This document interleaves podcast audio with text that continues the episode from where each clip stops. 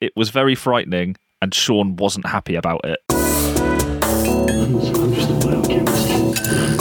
Most of the time I work in a glass jar, very beige. But what I'm dealing with here is one of the most deadly substances the earth has ever known. So what do you say you cut me some friggin' slack? Hello and good evening and good morning and good afternoon, everybody. Welcome to another episode of Uncaged. Today, Daniel and I watched the blockbuster, The Rock. And let me say, I busted my block quite a few times watching this. What a rip roarious good time. I can't believe you hadn't seen this before. No, nor can I. It was so much fun. Yeah, it really is. You kind of forget that, um, unlike some of the other ones we've watched recently that have come in at a li- uh, slightly over the kind of 90 minute mark that we've been used to, this one does clock in at over two hours and doesn't feel it at all. It was great. I feel like I've already cut way ahead to how I felt about this film, but I just can't wait to talk about it and Cage in it because I had such a great time. Because on paper, it doesn't sound, it's heavy going. Essentially, a group of scorned military men who feel like justice should be served for the people that were lost in the in the war, in the Vietnam War, presumably. Well, we're, we're going to have to double back here because you're saying that the the kind of taglines of this didn't get you excited. Well, it did, but like when you when you literally see the poster as Sean Connery, Nick Cage, Ed Harris, and it's a terrorist situation on Alcatraz. What part of that didn't excite you, Ben? it seemed like it would be a lot of Too good to be true. a lot of men duding. But and tell you what, I wasn't wrong. There's just a bunch of guys being dudes all throughout this film. No girls allowed. I don't think the the, the only uh, female actor in this I can really remember is Nick Cage's girlfriend, who only gets one scene really. Yeah, and there's they pepper Sean Connery's daughter character in there for a moment. Oh, of course. But yeah. that's just because she's just a really good looking woman. The fact she's in there doesn't add anything. I think that was more just for the male audience definitely watching this film to go, oh, fit. well, it's 1996, and uh, that's what we were all doing at the time. it's a Michael Bay film. What do you expect? But I've Yeah. got to be honest, this, I now like get Michael Bay off the back of this film. there are so many moments, isn't there? it would be very easy to watch this and pick holes in things.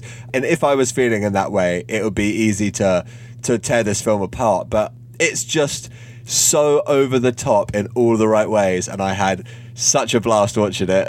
I'll hit you with a little bit of uh, Michael Bay knowledge. This is actually his favourite film of his that he's made.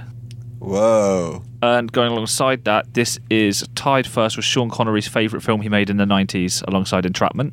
Yeah, I'm not surprised really, because from where Michael Bay's been, like these days, he's most known for he does the Transformers films, right? I, I assume so. directing them must be weird because they're all CGI. Whereas this in the 90s, there's a bit of special effects in there, but they're used very sparingly and to great effect. And he's known for being really big on his practical effects. In fact, a bit of Bay trivia, Bay facts, not the same. Bayfax.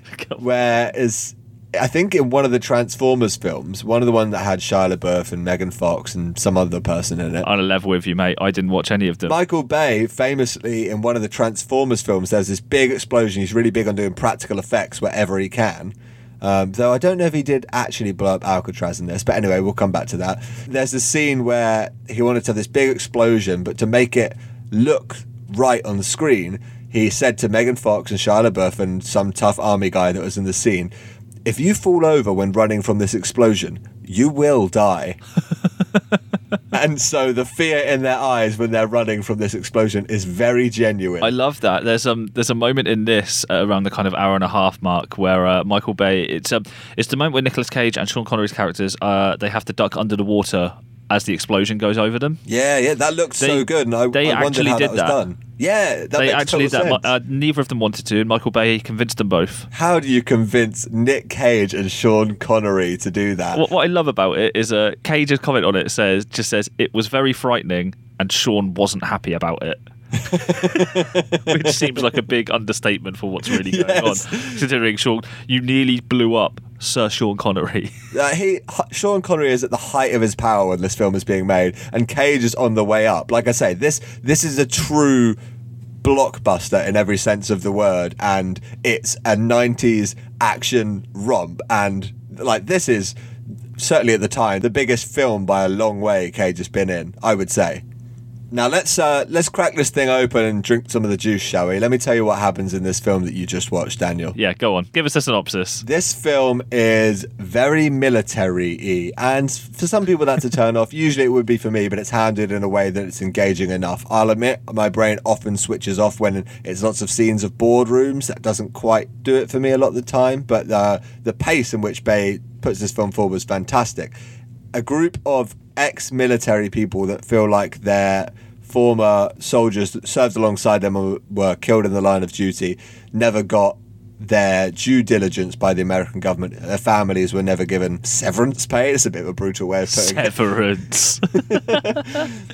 they never got their furlough money. So off the off the back of this, they uh, steal a load of these crazy science weapons. They made up this this brilliant. I can't actually remember the name. I don't know if it's ever named in it. It probably Uh, a, they, they they do a very good job of not naming it, but Yeah. it essentially looks like strands of flubber mixed with anal beads. yes, it looked like anal flubber beads. Hilariously, well, it's not it's not so hilarious, but um, during the uh, the war on terror in in real life.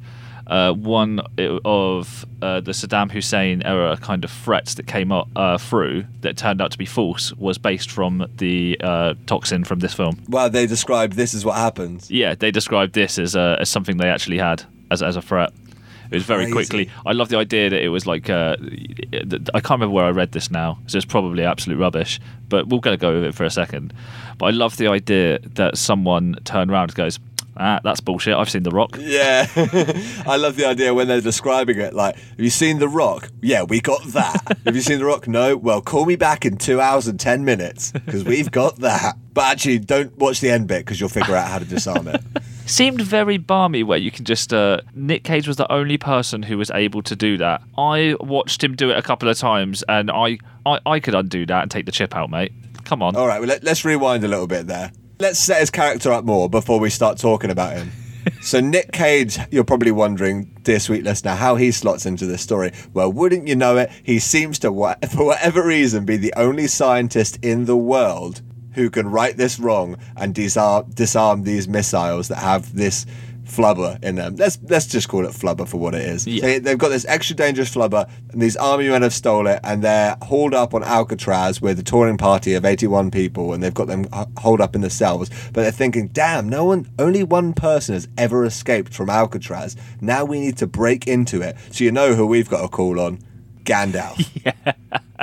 First time we see Sean Connery in this film, he looks like Gandalf. He has got beautiful long white hair, the shabby white beard, and he is being dragged by these people. He has been in prison for 30 years for knowing government secrets, but they need his intel on Alcatraz to break them in there to solve the whole situation. After a lot of deliberation and an incredible chase scene, which we'll definitely talk some more about, they managed to break into Alcatraz. Sean Connery the whole way just winging it. They managed to break in all sorts of hijinks go, including an amazing underground mine cart scene, which again was phenomenal, and we'll talk about hopefully in a lot more detail. Oh, we're, we're going to. It's it's essentially the birth of National Treasure i- in in that one scene, especially considering this is Cage against Ed Harris as well. I, I love it so much. Perfect.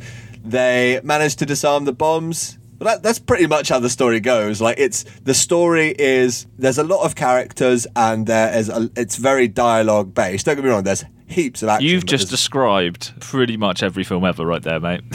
There's a lot of characters. There's some dialogue. well, no, this has a lot of characters in it. there are a few, but the, if we break it down to the key ones, there's there's maybe four. And let's talk a little bit about these main characters. So we've got, we'll call Army Chief, played by, what's that fool's name? Ed Harris. Ed Harris, thank That's you. That's General Francis X. Hummel. Yeah, General Ed. We've got Gandalf the White, as played by Sean Connery. Uh huh. Nick Cage is coming in playing a great guy that I was very, very fond of named Yeah. Stanley Goodspeed. One of my favourite Cages. I feel like I'm saying that a lot, but I really. No, this this one really came out in a good way. I really got on a level with Stanley Goodspeed. He is way out of his depth all throughout this film, but he is just laughing it off because that's his only option. Laugh or else you cry, you know. Oh, it's, I mean, some, with some of his jokes, I might have cried rather than laughed. There was some there was some real poor jokes in there, but I think that kind of adds to how like likable his character is. And then there's just a whole cast of old white men with grey hair in boardrooms stomping around. I would say the only the only other relevant one is the FBI director. Oh, yes. which goes by the name, which is so ridiculous that we won't even give it a silly one. Womack. FBI director Womack. Daniel, tell me what you enjoyed about this film. I think that this film is the perfect. It's like a love child of Die Hard, James Bond, and National Treasure. And if that's not an advert for to make everyone watch this film, I don't know what else will get you to it. It's so much fun the whole way through. Some of the some of the set pieces and action scenes in this are phenomenal. Like Well, let's um, you uh, kind of uh, scattered over the the car chase scene. I mean, that is my favorite thing we have seen. that My favorite scene of anything we've watched. So it's probably the most Michael Bay thing in this film. Absolutely. There are so many needless explosions. Oh, just too many of It's- anything. no, there weren't enough. It was What I love about this is that this scene is a direct reaction to the test screening. This wasn't in the film. This was added in post. what? Yeah, they got um, the, the reviews back after the test screening to say that there wasn't enough action in the early game of it. So, true Michael Bay fashion, just all right, we'll just put a, a like 15 minute car chase in there where everything blows up. That's so funny because this this film I really admired the pace of it and how action packed and into the heart of it it goes. The opening scene before you've met any characters is the army men breaking in to steal the uh, the flubber. Oh, then yeah. the next scene we cut, we meet Nick Cage's character, one of the funniest character reveals we've had, where it's a slow creeping shot behind him and he quickly spins in his chair and points a gun just past the camera. And then he uses it to shoot and activate this kind of Rube Goldberg machine he's built that does drop some chemicals in a tub. It's very silly. And then he gets vinyl delivery of a Beatles record. Yeah, Nick, now you know who the Yeah. Beatles are. I see you, mate. Describes himself as a Beatle maniac. Yeah, I saw Peggy Sue, mate. You didn't know shit. so, and it's just non-stop. Then you know, then Cage is, has this crazy scene where we we meet his character Stanley Goodspeed, and he's in this chamber and he's having to disarm a bomb there while these chemicals are falling. And we've only met the guy for five minutes, and it looks like he's not going to make it. It's a tense situation, but he makes it out with seven seconds to spare, easy. Yeah, it's it's a really frantic moment, and then all of this is the build up to to then humanize him again, where he gets back to his apartment after obviously taking the rest of the day off after you nearly get killed at work, Yeah. um, to find out that his girlfriend is pregnant and she proposes to him.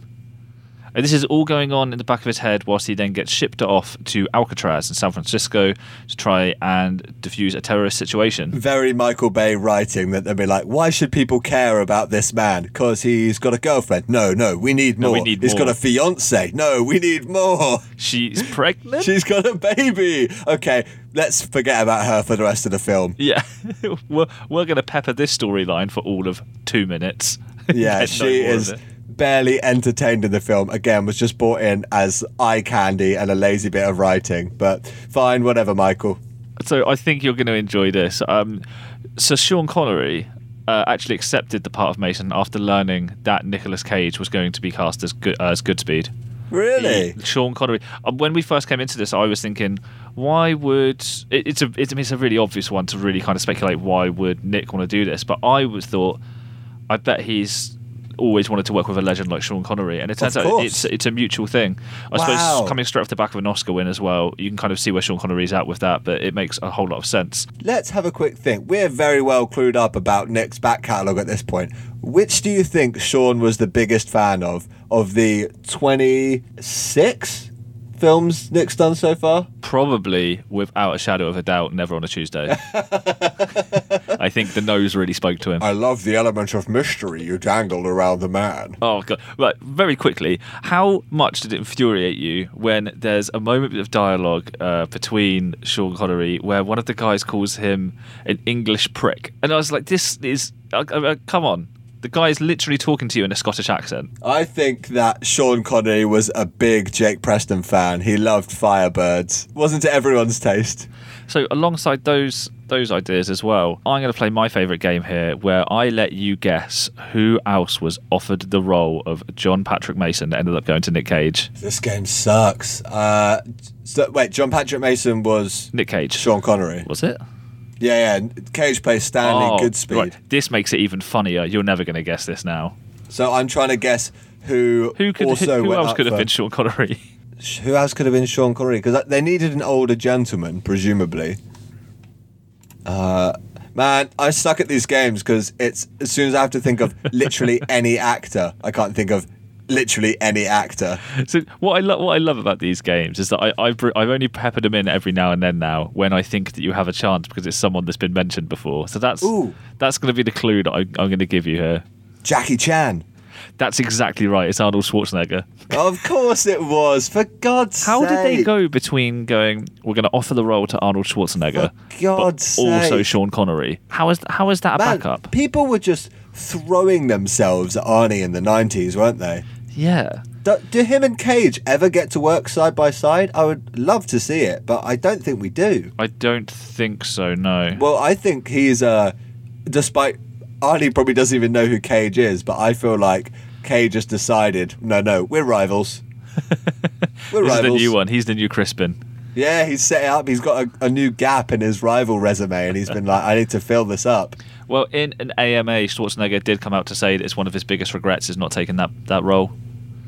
Really? Wow. That Yeah, would have made a totally different film. Yeah, I know. How bad would that film have ended up being? I think I think it would have been great in a different way, but Sean Connery really steals it in this for me. He's incredible. I love that he is a, like a badass old man in this, and he just he just doesn't take shit and gets it done. Like I thought that was so cool. That's like usually those roles would be completely reversed, and it would be like a weird old scientist, and Cage would be the crazy convict. But yeah, I I, I really liked the characters. I, I loved spending time with them in this film. I was going to say one of my favourite uh, Sean Connery moments in this is when he uh, confronts the uh, kind of terrorist cell that's led by the general Ed Harris, and he confronts Ed Harris, and he's going through all of the reasons, and they're all kind of quoting from like their different pasts, and you know they're kind of it's a big back and forth, and then Connery ends it with just personally, I think you're a fucking idiot. and it's so it's so good. His delivery of it is perfect. You got to imagine. I'm not going to do it, but the Sean Connery The voice perfect as well. like grumpy old man energy. Oh, who's it's been like, so you're good. wasting everyone's time. You're a dickhead. yeah.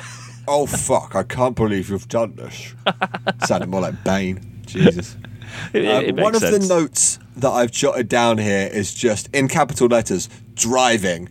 The car chase scene that happens after Sean Connery's character, they bring him. He requires a, requests a suite at a hotel so he can shower and have some food and gets his hair done. Shout out to the the hairstylist in this. They bring Oh, in a very fantastic. stereotypical, very gay 90s hairdresser type there, but they say he's only allowed to use clippers, and Sean Connery has hair down to his shoulders, and he gives him a great haircut with just clippers. Credit It's, it's the due. moment where um, he ends up in the same elevator as Connery's escaping, and he's on the floor crying with panic. He just goes, "I don't care about all of that. I just wanted to know if you'd liked your haircut." They cannot write any character that isn't a macho man. Speaking of uh, Michael Bay ideas, Michael Bay has actually put forward ideas for a sequel to this. Oh, have you been have you been on Baywatch by any chance, my friend? Is that what we're doing next? no. Eh, I, okay. th- I think with a name that good, that's up there with Gearheads. Baywatch is just a, a segment. Gearheads isn't happening now because I've ruined it by calling him Richard Smear. Well, I, I think Baywatch it may have to be then, unless you can come up with a better one. Oh no. Anyway, but um, his idea for a sequel would involve uh, Goodspeed, obviously now married, in possession of the microfilm which he gets at the end. Now being pursued by the government and with nowhere else to turn, he's forced to ask Mason for help. Oh, that'd be sweet. How incredible could that film be? I, It could, but it's just, you know, Sean Connery was born in 1930. oh, Poor man. I I believe I, I could be. Mean, he's literally 90 years old. yeah, I'm pretty sure I read up that he's unfortunately a dementia sufferer these days. So Oh. I know, heartbreaking, isn't it? But let's not dwell too much on that. It was amazing to see him kicking ass. He's like 60 years old in this film. He is incredible in this. In that same vein as um, the the I was about to say the last the last in the trilogy of Indiana Jones films where he plays the dad, and he's got that incredible like old man energy, like you said before.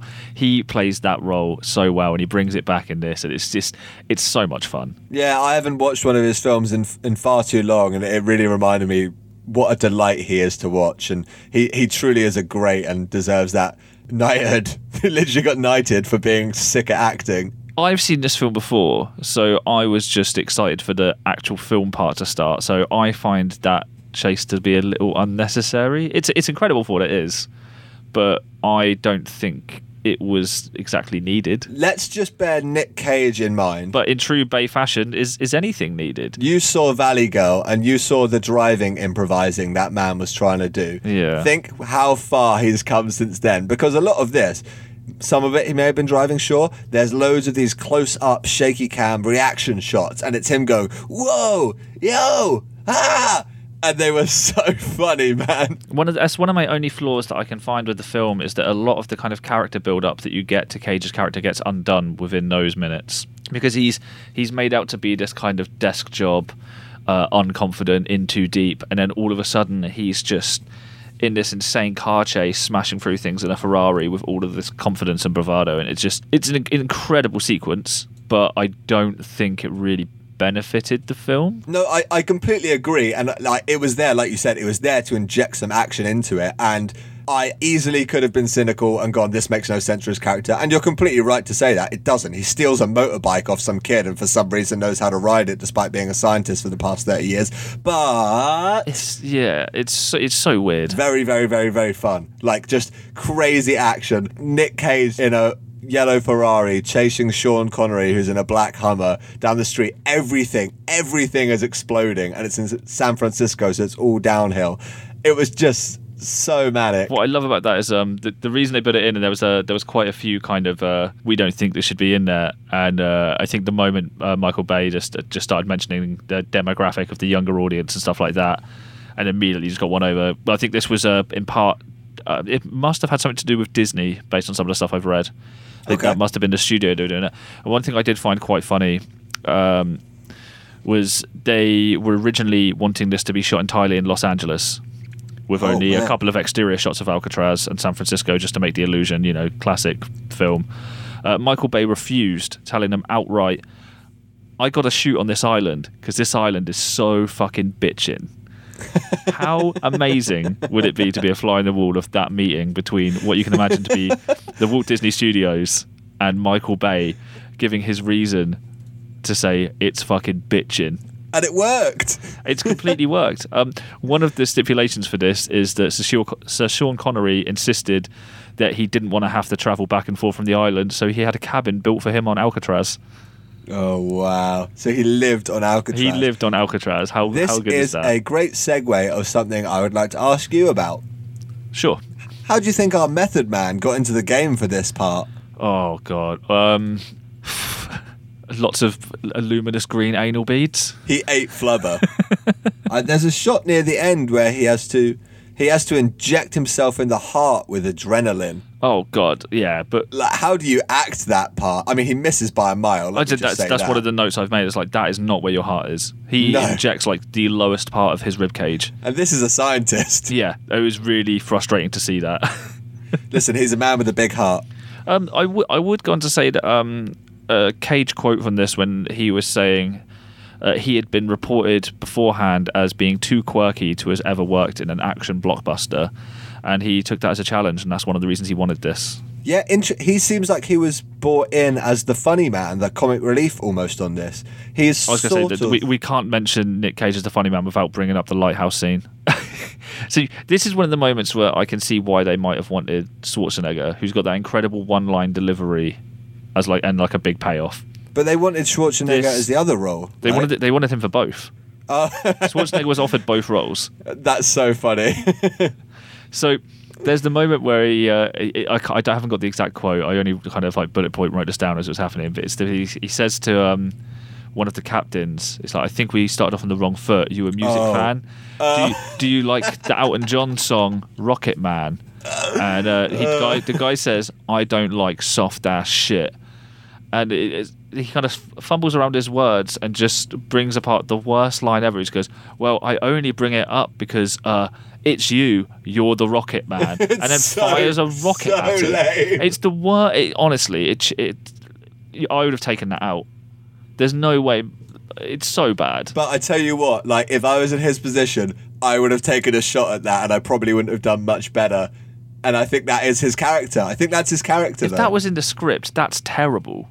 That is utterly terrible. No, agreed. From a script writing perspective, shocking behaviour. But from where the character's at, I feel like that was a Nicky on improv on the day. But I, I really genuinely liked the character because he he uses sarcasm and humor as like a coping mechanism and i feel you bro Oh, it was um. Cage's idea on set that he would have his character not swear at all. He's the only character that doesn't. And that's why he comes out with these incredible little uh, quips like "gee whiz" every now and then. and there's like you know, it's, it's a real like, innocent vibe to this guy. Like that's why I find the car chase to be so out out of place. yeah um, agreed With that, I with mean, you saying how much you enjoy this Cage character, I, I have got a question. Yeah And that's going to be along the lines of how much you paid attention to today's film in today's round of Quizerless Cage. Woo-hoo. So, Nicolas Cage's character in this, everyday normal guy, but what kind of car does Stanley Goodspeed drive? stanley goodspeed drives a volvo a beige one I was about to say, what colour is the Volvo? Otherwise, I'm not letting you have it, but that's absolutely right. It's such a brilliant self par he gives himself when he is describing to Sean Connery's character that this is not a normal day for him. He was like, I'm a scientist. I drive a Volvo, a beige one. to throw a round of Quizalus right back at you, you slippery sausage trying to get out of it, I would like to ask you what happened to Nick Cage when he got his first science set at age seven? Oh, he took off his own eyebrows and the cat, the cat, cat disappeared. Yeah, good job. You got. But I would have accepted one. That was good job. Yeah, he Oh. blew his eyebrows off his face, and the cat was never seen again. I was I was trying to make a note of that, but then um, I was trying to go back and find that because I thought that might be something you'd bring up. But I never made it back in time because I got too caught up with how fucking weird it is seeing uh, Dr. Cox from Scrubs playing I anyone else but Dr. Cox from Scrubs. it was so strange. He's like a tough guy army man. Yeah, I was I, like, I think no. I've seen him do that kind of role before, which makes sense for I, him. I looked into it very briefly because I was just like, this is strange. I'm not sure how I feel about that. But yeah, he's done quite a few. Uh, I wish it, we'd got a bit more of him on screen, to be honest. 'cause- He only has a couple of moments where he's actually talking, but he's, yeah, th- those moments are, are really great. But um, let's let's big up Nicky in this a little bit. Like I think I I enjoyed him in this, but I'd like to hear what specific you liked about Nicky in this film. As you be nice to Nicky. I, think I already kind of touched on this with the stuff that he brought to this. Um, I know that a lot of his lines and a lot of the kind of um, this was never set out to be a comedy, and he was never brought in as the kind of comic relief. Apparently, as what Michael Bay says, he might be trying to get out of some of these jokes, but a lot of his lines were improv in this, and a lot of the stuff he was like writing on the day, um, kind of getting a vibe for it. Um, also, the things that he brought to this were like the idea that his character didn't swear and things like that. He changed the name of the character. It was originally going to be Bill Goodspeed, and uh, he thought Stanley kind of suited the role better. I feel like he got really involved on this on a behind the scenes level, and I feel like after the last few films that he's done, I feel like he's really equipped to do that now. And I Yeah, think it totally. really I comes mean, he across got- well. He got some directing experience by the sounds of it when he were doing Trapped in Paradise, and he Oh, probably yeah. got a bit of a bit of a taste for it. In fact, we're probably only a few weeks off his directional debut. His one and only directional effort, but n- nevertheless, I would like to be nice to Nicky, and I would say. Um, uh, not complete to steal, but I would like to also echo your point by there's a couple great lines he throws in to sort of show how innocent his character is. At one point, he says, "Why don't we cut the chit chat, a hole?" Instead of using a- cuss, which I thought was great. And at one point, for the first time, when he pulls a gun on someone, he says, "Freeze, Mister!" Oh yeah, it's uh, incredible, isn't It's it? just it was quite adorable, quite frankly. I would have a properly like to be nice to Nicky, uh, and just he sent me on an already great nostalgic trip where the scene where they're all getting the helicopter towards Alcatraz before they dive in, and he's sat there in his jumpsuit, having never been on a probably a helicopter, and his knees are literally chattering together, and I it just wish me he was uh, dressed as Elvis at that point. Exactly. Yeah, it just gave me flashbacks to that beautiful honeymoon in Vegas, and but he doesn't quite do the skydive, but. I, I really enjoyed that, and I felt like he, he brought that energy forward to it, and it was almost like a little nod to camera. Um, one thing that's not necessarily being nice to Nicky, but one thing that does kind of come full circle that I think is worth acknowledging. We were saying how uh, he was a big Tarantino fan and he'd always wanted to work with him. Uh, Tarantino is actually an uncredited screenwriter for this film. Oh, okay. This may be the closest that he gets to working with him. But um, if it is, it, job well done. It's a great film all round. A- another little dive into what's going to be the future of uh, Nick Cage films, which I thought was very interesting, is that um, during that car chase, uh, Sir, Sir Sean Connery steals a guy. Um, He steals a guy. I think that's called kidnapping. the guy who gets his car stolen by Sir Sean Connery in this film is the same guy who goes on to get his his car stolen by Ed Harris in National Treasure: Book of Secrets. This guy can't catch a break. I know how savage is that. The, the fact that they they've gone into National Treasure is like we need a guy to get his car stolen. Ed Harris just gone. Ed Ed Harris and Nick Cage are like we know a guy. We know a guy. This, this this guy can't keep hold of a car. but this man has good company. Like every time he loses a car, Nick Cage is against whoever stole it. Which is it's a good person to have on your side. It's about time we rounded this off, but we would be remiss to do so without having a quick go on the old cage match. Oh, it's a big budget film for a big budget bail. Yeah, I was going to wheel out the gong, but I thought that might be a bit presumptuous. Right, let's uh, let's get right into it here, shall we? Hey, entering the arena this evening, we have Little Junior Brown from what was that film called? Kiss. Kiss of Death from 1995. Versus- And we're going a, year on, and he's going to be taking on Stanley Goodspeed from today's film, The Rock. This should be an interesting matchup. Obviously, talking physical prowess as we move into our first round strength. Little Junior Brown is almost certainly the winner here. I saw what he did to that poor extra in that truck. That's an easy one, but I'm going to immediately retort that with agility because I, I don't think you really see much of the agility of Little Junior Brown, but throughout the entire scene where Nick Cage is in the uh, kind of cart, the mining cart, Oh my god, we've barely even talked about it. I know it's an incredible moment. It's a film everyone should seek out watching because it comes out of nowhere and it is so out of place but completely suits the pace of the film. I don't know what Michael Bay thinks is happening underneath prisons, but I, I can assure you it's not this. It's maybe more ridiculous with the idea that there's a huge city of gold underneath Mount Rushmore. Agility wise, Stanley Goodspeed cannot be hit by bullets. No, exactly. I, About I- a thousand a thousand shots are fired at him and not a single one connect.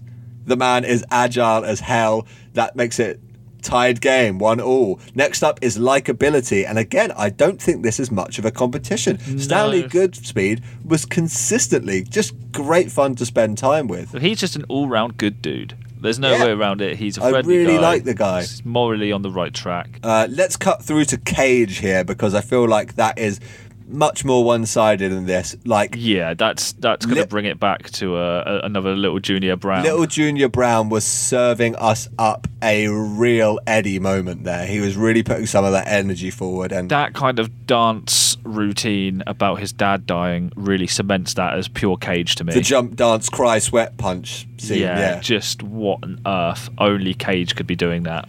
So that brings us down to the tiebreaker in this two-all battle royale Why are we thinking that's just going to be on looks? appearance. Oh, we go straight in on appearance for. Uh, Yeah, and this is winner. tough because we are getting two very different looks here.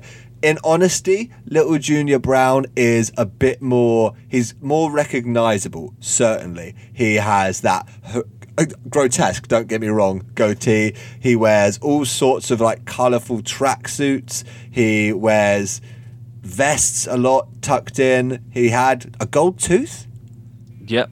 like hell of a look. Oh, it's going to be difficult to beat that. Stanley struggles. He he wears a few different outfits in this, but they're mainly for his job. Don't get me wrong. I'm not discrediting that. But there, there is a moment where uh, we go back after the incident at the beginning of the film, and he's just sat listening to uh, his records, playing guitar naked in his room. yeah, And um, I, I don't know. I'm going somewhere with this. Uh, he was not asked to do that. He he brought the idea to Michael Bay, who was dead against it, and he uh, essentially forced his hand in order to make uh, that shot happen.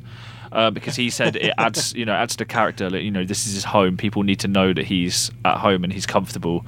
Uh, Michael Bay just immediately has- has said in the director's commentary that he thinks, still to this day, that this was just Cage wanted to show off his body yeah. after um after obviously he was a bit of a, a bit of a bloated mess in leaving Las Vegas so I think he just wanted to be like finally the lights are on me I've had this ripped bod for like the last decade and no one's watched my films. People are Yeah. finally going to pay attention, and I haven't got a single scene with my top off in this film. How do I rectify that? Yeah, I think that's that's Cage logic if ever I've heard it. So I feel like in this, we're really going to have to take one for the team here and have to pick between the two things of whether we've got someone who actually doesn't look like a bad guy, or we've got someone who looks so ridiculous that it's it's hilarious. He looks awful, but it's funny. So wh- how how do we class appearance in this? How do we judge this? Because we've done this a lot on. Um, Peter Loew one on vampire teeth repeatedly. yeah, I I think Daniel. So, so can we really? I, I, I feel like Gold Tooth has to have it. if I asked you to draw both of these characters, I think A, you'd have a much easier time capturing quickly the likeness of Little Junior Brown, but moreover, I'd be able to pick, I'd say, oh, I know who that is. That's Little Junior Brown. Stanley Goodspeed, as much as I love the guy, and I love the guy, he's just he's just an average Joe, you know? I feel like it's a real shame because it's a great character, but I do agree. Uh, Little Junior Brown's going to have to move forward here, and I think that's the end of Stanley Goods, uh, Goodspeed. And it's close, folks. It's really close, and I would have loved to see him go further in the competition. But Little Junior Brown is a juggernaut of the cage match. He will be difficult to be toppled. He's going to be difficult to beat. He's just an all rounder, isn't he? That's the thing. Well, with that said, we're going into 1997 tomorrow. Uh, 1996 only had one film from Nick, and that was The Rock, which is uh, the first time we've seen pretty much in his career that he just has a one film year. Wow. Now we're going into 1997. He's got two films this year, and we're going into the first of them where we're going to be seeing him play Cameron Poe in the blockbuster hit Con Air. Cam Poe. Yep. Um, ben, I assume you've seen this before. Daniel? I've never seen Con Air. What? And that's the cliffhanger we're going to leave today's episodes on, everybody. Looking forward to telling you all about what I thought about it tomorrow. Stop it. You must have. Thanks, as always, for tuning in and supporting this silly, silly endeavour. Ben, I'm, I'm going to give you one thing and one thing only, and that's the tagline from the uh, the poster. they were deadly on the ground. Now they have wings. I know nothing about this film, and I don't want to until I'm watching it, and that has got me fully on the edge of my seat. I think it's going to have something to do with angels. Daniel, as always, a pleasure. Yeah, y- y- wow, you're you're going to be in for a film. I hope so. Nicholas, thanks for your hard work today, mate. Had a good old time. Yeah, great film. And like we say every day on Uncaged, despite all my rage, I'm still hanging out with Nick Cage. See you tomorrow, everyone. See ya.